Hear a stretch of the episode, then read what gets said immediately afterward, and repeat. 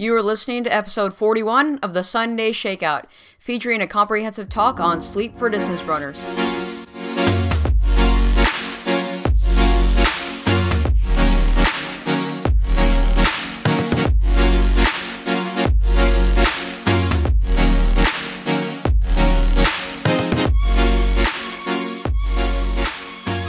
Hello and welcome to the Sunday Shakeout.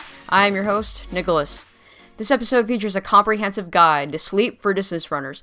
I'm here to give insight onto one of the biggest performance enhancers that runners can use. I will be delving into the importance of sleep for distance runners, the connection between sleep and running performance, sleep deprivation and its effect on distance runners, and then finally some strategies for enhancing quality sleep for three times a day, including morning, midday, and then evening, and how to use strategies for each of those times a day so that you can increase the quantity and quality of your resting hours. All of that and so much more. Now, you might be asking, why delve into the realm of sleep? Well, runners, the purpose of this episode is to empower you with insights regarding the pivotal role of sleep in optimizing your running performance, therefore, ensuring that you are equip- equipped to harness the transformative power of quality sleep for your running journey.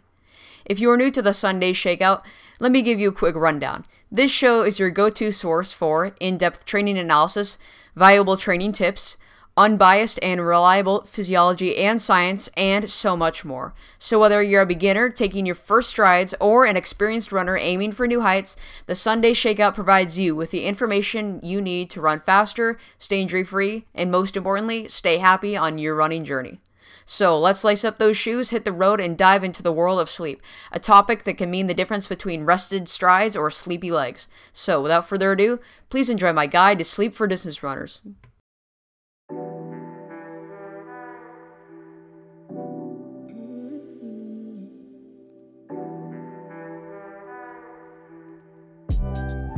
Sleep is amazing.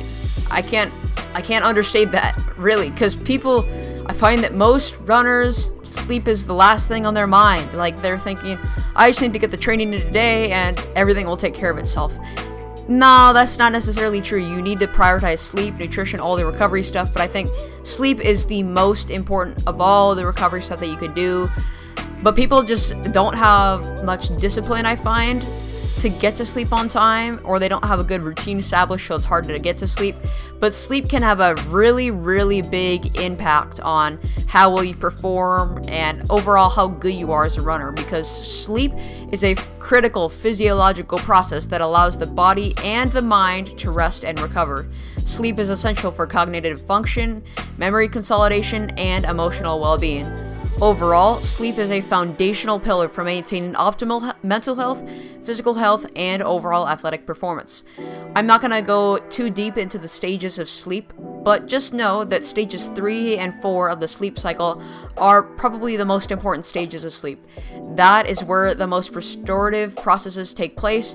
That's deep sleep, and that is where the most tissue growth and repair happens. So, that's just kind of a fun fact. I'm not going to really talk about that too much today, but just know that deep sleep is where the mainly the magic happens. Let's talk about the connection between sleep and running performance.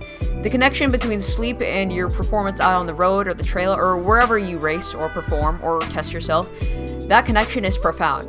Adequate sleep plays a crucial role in various aspects of athletic performance, recovery, and overall well being. The first being physical recovery and repair. During sleep, the body goes through many different restorative processes, like the release of growth hormone and the repair of tissues. Growth hormone is primarily released during the deep sleep stages, which, like we talked about, are the most important stages of sleep.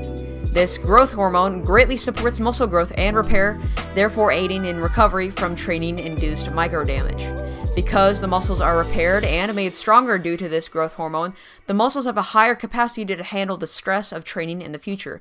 The body becomes more resilient. So, therefore, sleep helps the body adapt to training, which is crucial to optimize the supercompensation, which, like we talked about earlier, that's where the magic happens. That's where you adapt and that's where you get better, and that's where you find an increase in running performance. So, sleep plays, plays a major role in your ability to adapt and your ability to recover and repair. It also plays a role in your psychology. Sleep definitely has a significant impact on your psychology. Runners who are well rested are more likely to approach training and races with a positive mindset. Therefore, they are also less likely to get burned out and they are more likely to perform how they want to perform. Sleep also positively impacts your mind's ability to focus during training sessions and races. It gives you that ability to push that little bit harder in races because you're focused, you're in the zone. You're not super sleepy, you're not like trudging through your race. You're actually focused and you're ready to perform. Likewise, sleep also brings you focus in areas where you want to hit the correct intensity, like in certain workouts. Because remember, not every workout needs to be I'm gonna push as hard as possible. If you're doing something like threshold, it's all about hitting the correct intensity. And if you don't have that psychological focus and that psychological discipline, well, it becomes a lot harder to hit that intensity. Sleep can make all the difference between you hitting that correct intensity and you having that discipline, and you may be going a little too hard in that threshold, or maybe you don't PR on that race. And so sleep can have a profound impact on your psychology. Finally, sleep can definitely impact your immune system. Sleep, you know, Obviously, it plays a huge role in your immune system's function. Runners who consistently get enough sleep have a much easier time fending off infections and illnesses, which obviously will help you stay consistent in training. If you're sick, well, then, well, training becomes a challenge.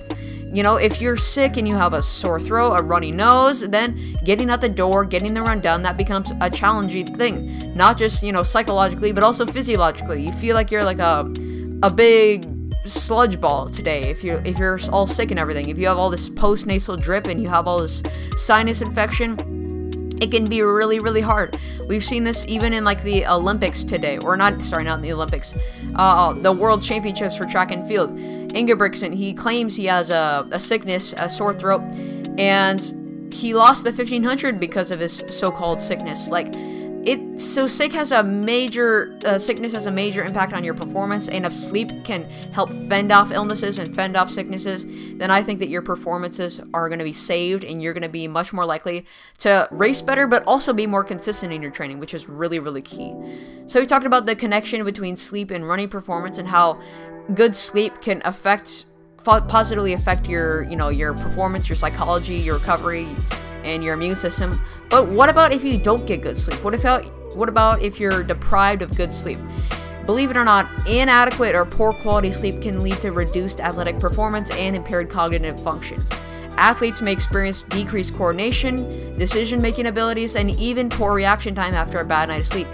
Chronic de- sleep deprivation can in- contribute to increased risk of injuries and a longer recovery time. Sleep deprivation also leaves you more likely to get sick, and overall, you just start to feel burned out and you no longer enjoy the process of training. So, sleep can really have bad sleep or not enough sleep can really have a bad impact on your training and your running overall.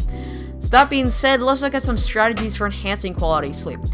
So we've talked all about how sleep could really help your running, but also the price you might pay if you don't get enough sleep or if that, the quality of that sleep is for poor. That all sounds great, but how could should we go about optimizing our sleep? Because a lot of the times I crawl into my bed and I'm just laying there wide, wide awake, unable to fall asleep. And then the next day, when the school day is done, I feel like I could be like a bear and hibernate. So it's just this back and forth cycle. One day, I feel like I could not sleep if I, like, somebody put a gun to my head, and the next day, I feel like I could go sleep like the month away. And it's just this constant cycle. Sometimes I feel like I'm in that cycle. And it can be hard to break out of that cycle, but you really have to develop a routine, develop some strategies, and no, it's not just turning off the screens one hour before bed. Because while that is important, we also need to prioritize what we are doing during the day so that we are better prepared once the sun sets. Sometimes it is what we do the hours before we fall asleep that really, really matters. Let's talk about earlier in the day. That's the first stage. We got three periods during the day that we really need to be thinking about. We got early in the day, so that's really the morning. We got the afternoon, and we got the evening. Let's talk about early in the day. The first thing that we should be prioritizing in the morning is sunlight viewing. Morning sunlight exposure is crucial for optimizing sleep at night, wakefulness through the day, and overall well being. It is recommended to get outside and view natural light within the first hour of waking up, preferably though within the first five minutes, but I recognize that that is pretty impractical for a lot of people.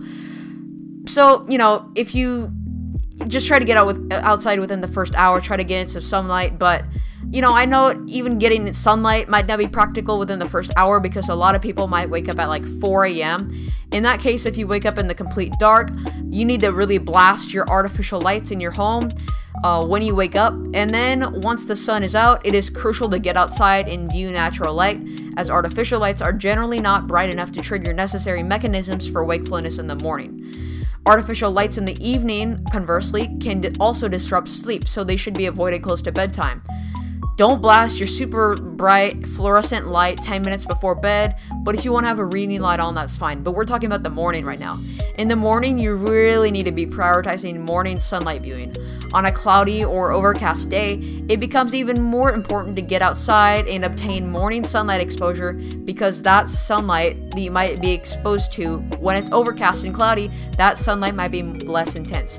In those cases, you may need to increase the duration of the sunlight exposure to compensate for the reduced brightness. Morning sunlight viewing should be a daily practice. Let's keep that in mind. I'm not telling you to do this once a week, I'm telling you to do this almost every day. And I'm not gonna say you need to get it within five minutes of waking up. Maybe you should just aim for an hour, but you should ideally do this 80% of the days. And if you miss a day, try to compensate by doubling the duration of sunlight exposure the next day to maintain the beneficial effects on wakefulness and sleep. Sunlight exposure for me personally has become really easy because I'm just starting at my new school as a freshman in high school.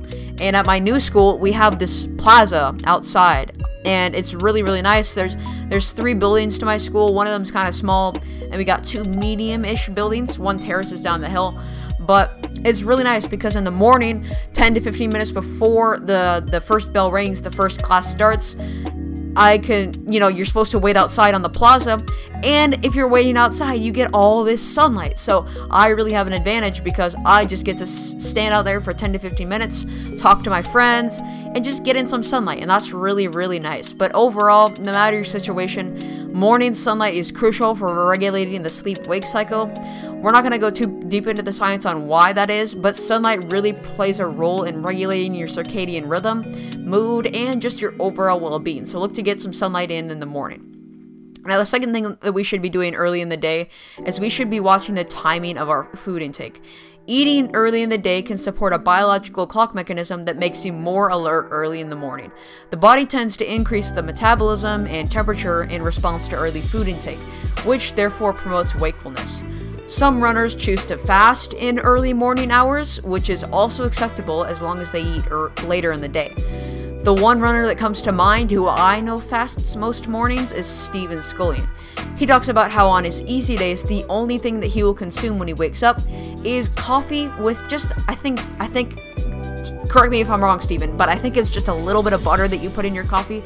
Anyway, he consumes just some coffee with a little bit of butter, and we'll talk about caffeine in just a minute, but he does this to teach his body how to burn fat as fuel. He doesn't consume carbohydrates, he just wants his body to burn fat as fuel, which and I think that is crucial for him because he runs marathons and if you can teach your body how to run how to burn fat as fuel, then well, your body will not run out of glycogen as fast and you will can delay that feeling of hitting the wall. So, but if you're not doing a marathon or a super long event, then I would just recommend eating something early in the morning and that is really going to help your metabolism getting going. Your temperature is going to your body temperature is going to increase and that is going to promote a feeling of wakefulness during the day.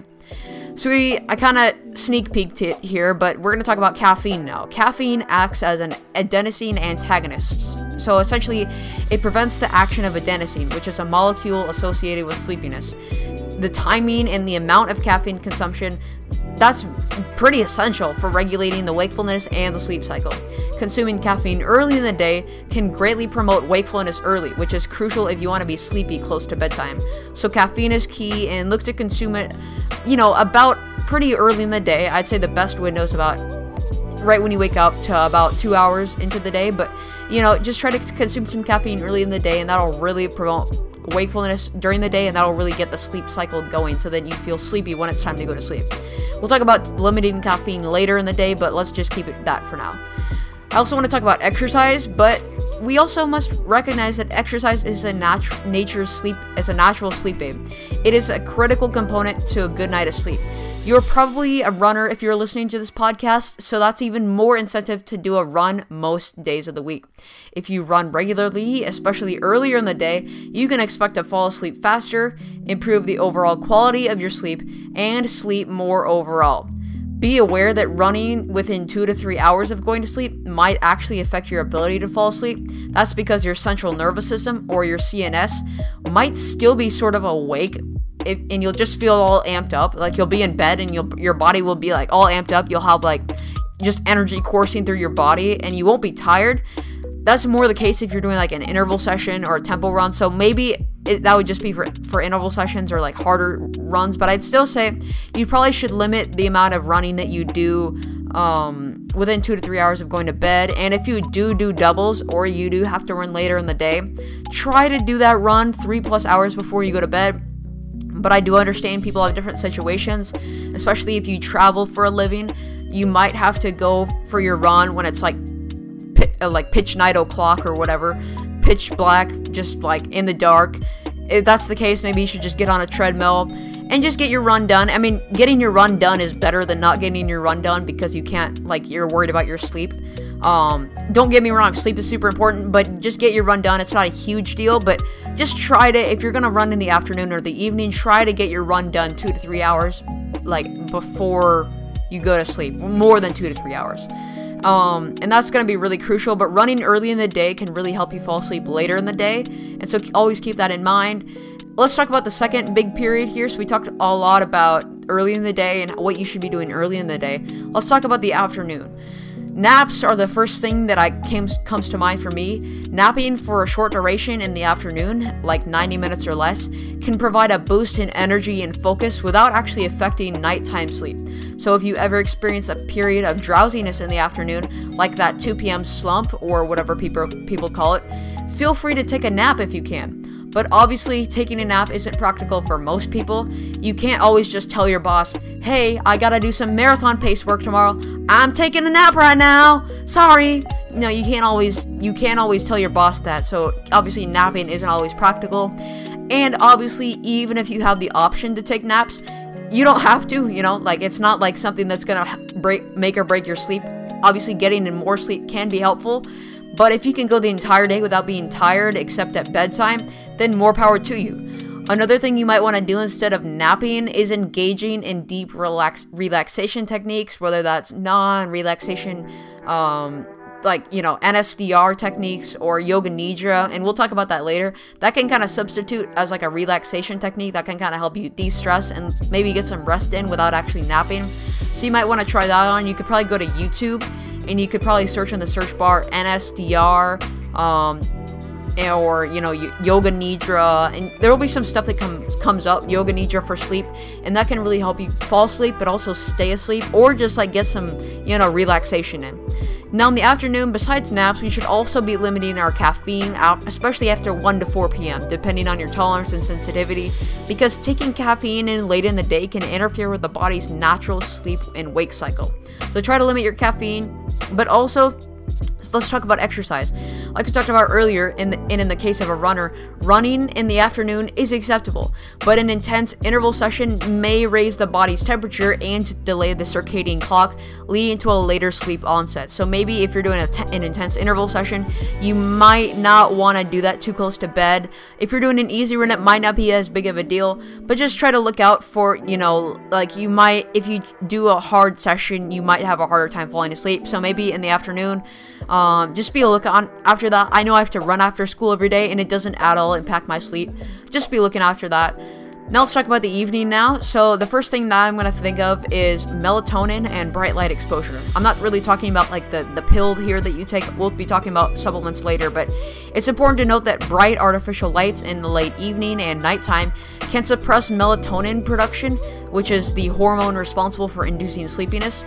Sunlight exposure early in the day activates uh, neurons in the lower part of the eye, which helps maintain a healthy sleep wake cycle. Conversely, bright artificial lights in the evening mimic the sunlight's effect, making it harder to fall asleep. So at night, use low set lights Overhead lights are especially disruptive as they mimic sunlight in the evening, so that interferes with sleep. So if you like to read in the evening, you might want to look at something like getting like a reading light. I have one on my nightstand that I use to read before bed, and that can be really, really beneficial. In the evening, we'd also want to be focusing on temperature regulation. Taking a hot bath, sauna, or hot tub in the evening and then cooling off before bedtime leads to compensatory drop in core body temperature, therefore facilitating sleep. And that is really beneficial because our bodies need to cool off before we fall asleep. Sleeping in a cold, cold or cool environment while using blankets as needed is recommended for optimal quality sleep. I think people say that like 65 degrees is the optimal room temperature to fall asleep. I don't know if that's right, but maybe try to get to your room to at least below 70 degrees. Get AC if you live somewhere hot but overall, temperature regulation, trying to cool your uh, room temperature, try to cool your co- core body temperature, that is really key for sleep. Um, let's also talk about supplements here. I'm not going to go too in depth because obviously I'm not a doctor. I'm just a kid who does a lot of research um, and has a podcast. But I'm going to share some supplements that I uh, read and listened to because I, I listened to the Huberman Lab podcast hosted by Andrew Huberman. You should probably go check that out. But he shared some supplements for sleep. He shared magnesium, sorry if I'm pronouncing these wrong, magnesium threonate, uh, threonate, and that can be really helpful. Apigenin and theanine, and those three can really aid in improving sleep quality. Some uh, also might benefit from adding other supplements to their sleep stack. For example, I've, I've heard of glycine or GABA when taken alongside the standard standard sleep stack, and that can greatly enhance the sleep onset.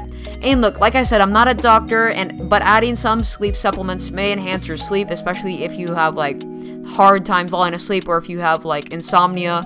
Obviously, consult with a healthcare professional before considering sleep supplements or medications because individual responses may vary, and what works for someone might not work for someone else, and so just keep that in mind.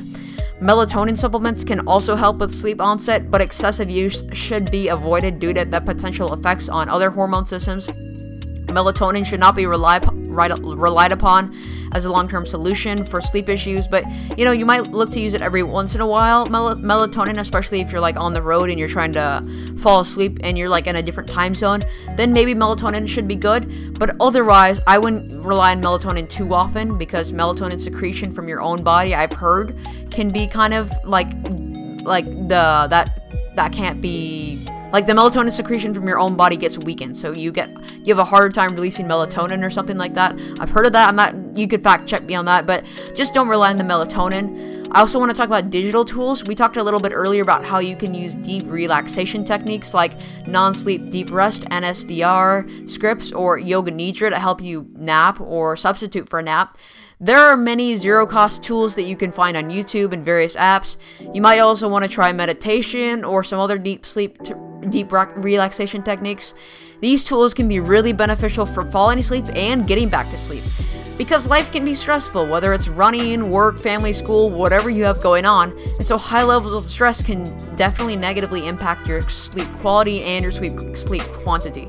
So using some of these relaxation techniques can definitely help your mind de-stress and you can, you know, calm down and that is really going to help you out. I also want to talk about electronics. Before bed, you're also going to want to avoid using electronic devices with bright screens before bedtime, as blue light exposure can suppress the melatonin production and negatively impact affect the circadian rhythm. If you must work on a computer or a or a laptop at night, use a program that limits blue light or get some blue light glasses. But unless you have to, then you should put the screens away an hour before you go to bed. Instead, you might want to do some journaling. You know, maybe write down the stresses, any stresses or concerns you might have so that you can declutter your brain. You might also want to read a fiction book, maybe you do some yoga, some stretching, some stuff that's going to relax you before bed. But put away the phone, put away the tablet, put away the put away the computer. Just try to relax and have some deep relaxation time, have some reflection time, and that is really going to help you go to bed. Um, you should also just develop a sleep routine. In order for any of this stuff to work, I've presented to you with a whole bunch of tools, but in order for any of these to work, you need to develop a consistent bedtime routine that signals to the body that it is time to wind down and prepare for sleep. We want to be doing similar things day in and day out that are going to benefit your sleep. Stay consistent with your sleep and wake up times, even on weekends, and that can greatly improve your sleep quality. Avoid oversleeping on the weekends to help maintain a stable sleep schedule and overall like help your sleep environment as well. Part of a good sleep routine is creating an optimal sleep environment. We talk a little bit about temperature regulation, so creating a space that is cool, dark, quiet, and comfortable. Maybe consider investing in a high quality mattress and pillows that support proper body alignment and reduce discomfort during sleep. Maybe use blackout curtains, earplugs, an eye mask, or anything to block external sound or light. Maybe get a humidifier for the room to promote easy nasal breathing. Overall, optimizing sleep is essential for athletes to maximize their training gains, mental acuity, and overall health. Implementing a comprehensive approach, approach to sleep hygiene, managing stress, and creating a conducive sleep environment can significantly enhance an athlete's ability to fall asleep, stay asleep, and also just sleep quality and running performance. Thank you for listening to episode 41 of the Sunday Shakeout. I hope you all really enjoyed this episode. I thought this episode was great. I thought, you know, I'm I actually was pretty surprised because when I looked back on all of my episodes, I realized that I haven't done one on sleep even though I'm like 40 episodes in. So this is episode 41 and I decided, well, sleep would be a good topic to talk about. So that's pretty cool. Uh, in the coming weeks, expect me to do a whole bunch of like, um, I guess, training talks, like training review. If you've ever uh, listened to Stephen Scullion's podcast, uh, Road to the Olympics on Spotify, he does a whole bunch of training reviews, and, so expect me to do some of this, some of similar stuff for me because I am also competitive. Um, so I'm trying to get competitive in high school. So I'll be doing some like meet reviews, training reviews in the next few weeks. Maybe not every week, but some weeks. I'll also be doing a World Track and Field Championships. I'll be doing a review. I'll be doing like a, a, a recap of the championships to just kind of share how they were. I'll be recapping some key events, mainly distance events, but just be on the lookout for that in the future. If you enjoyed this episode of the Sunday Shakeout, please consider following to or subscribing to this podcast on Apple Podcasts or Spotify.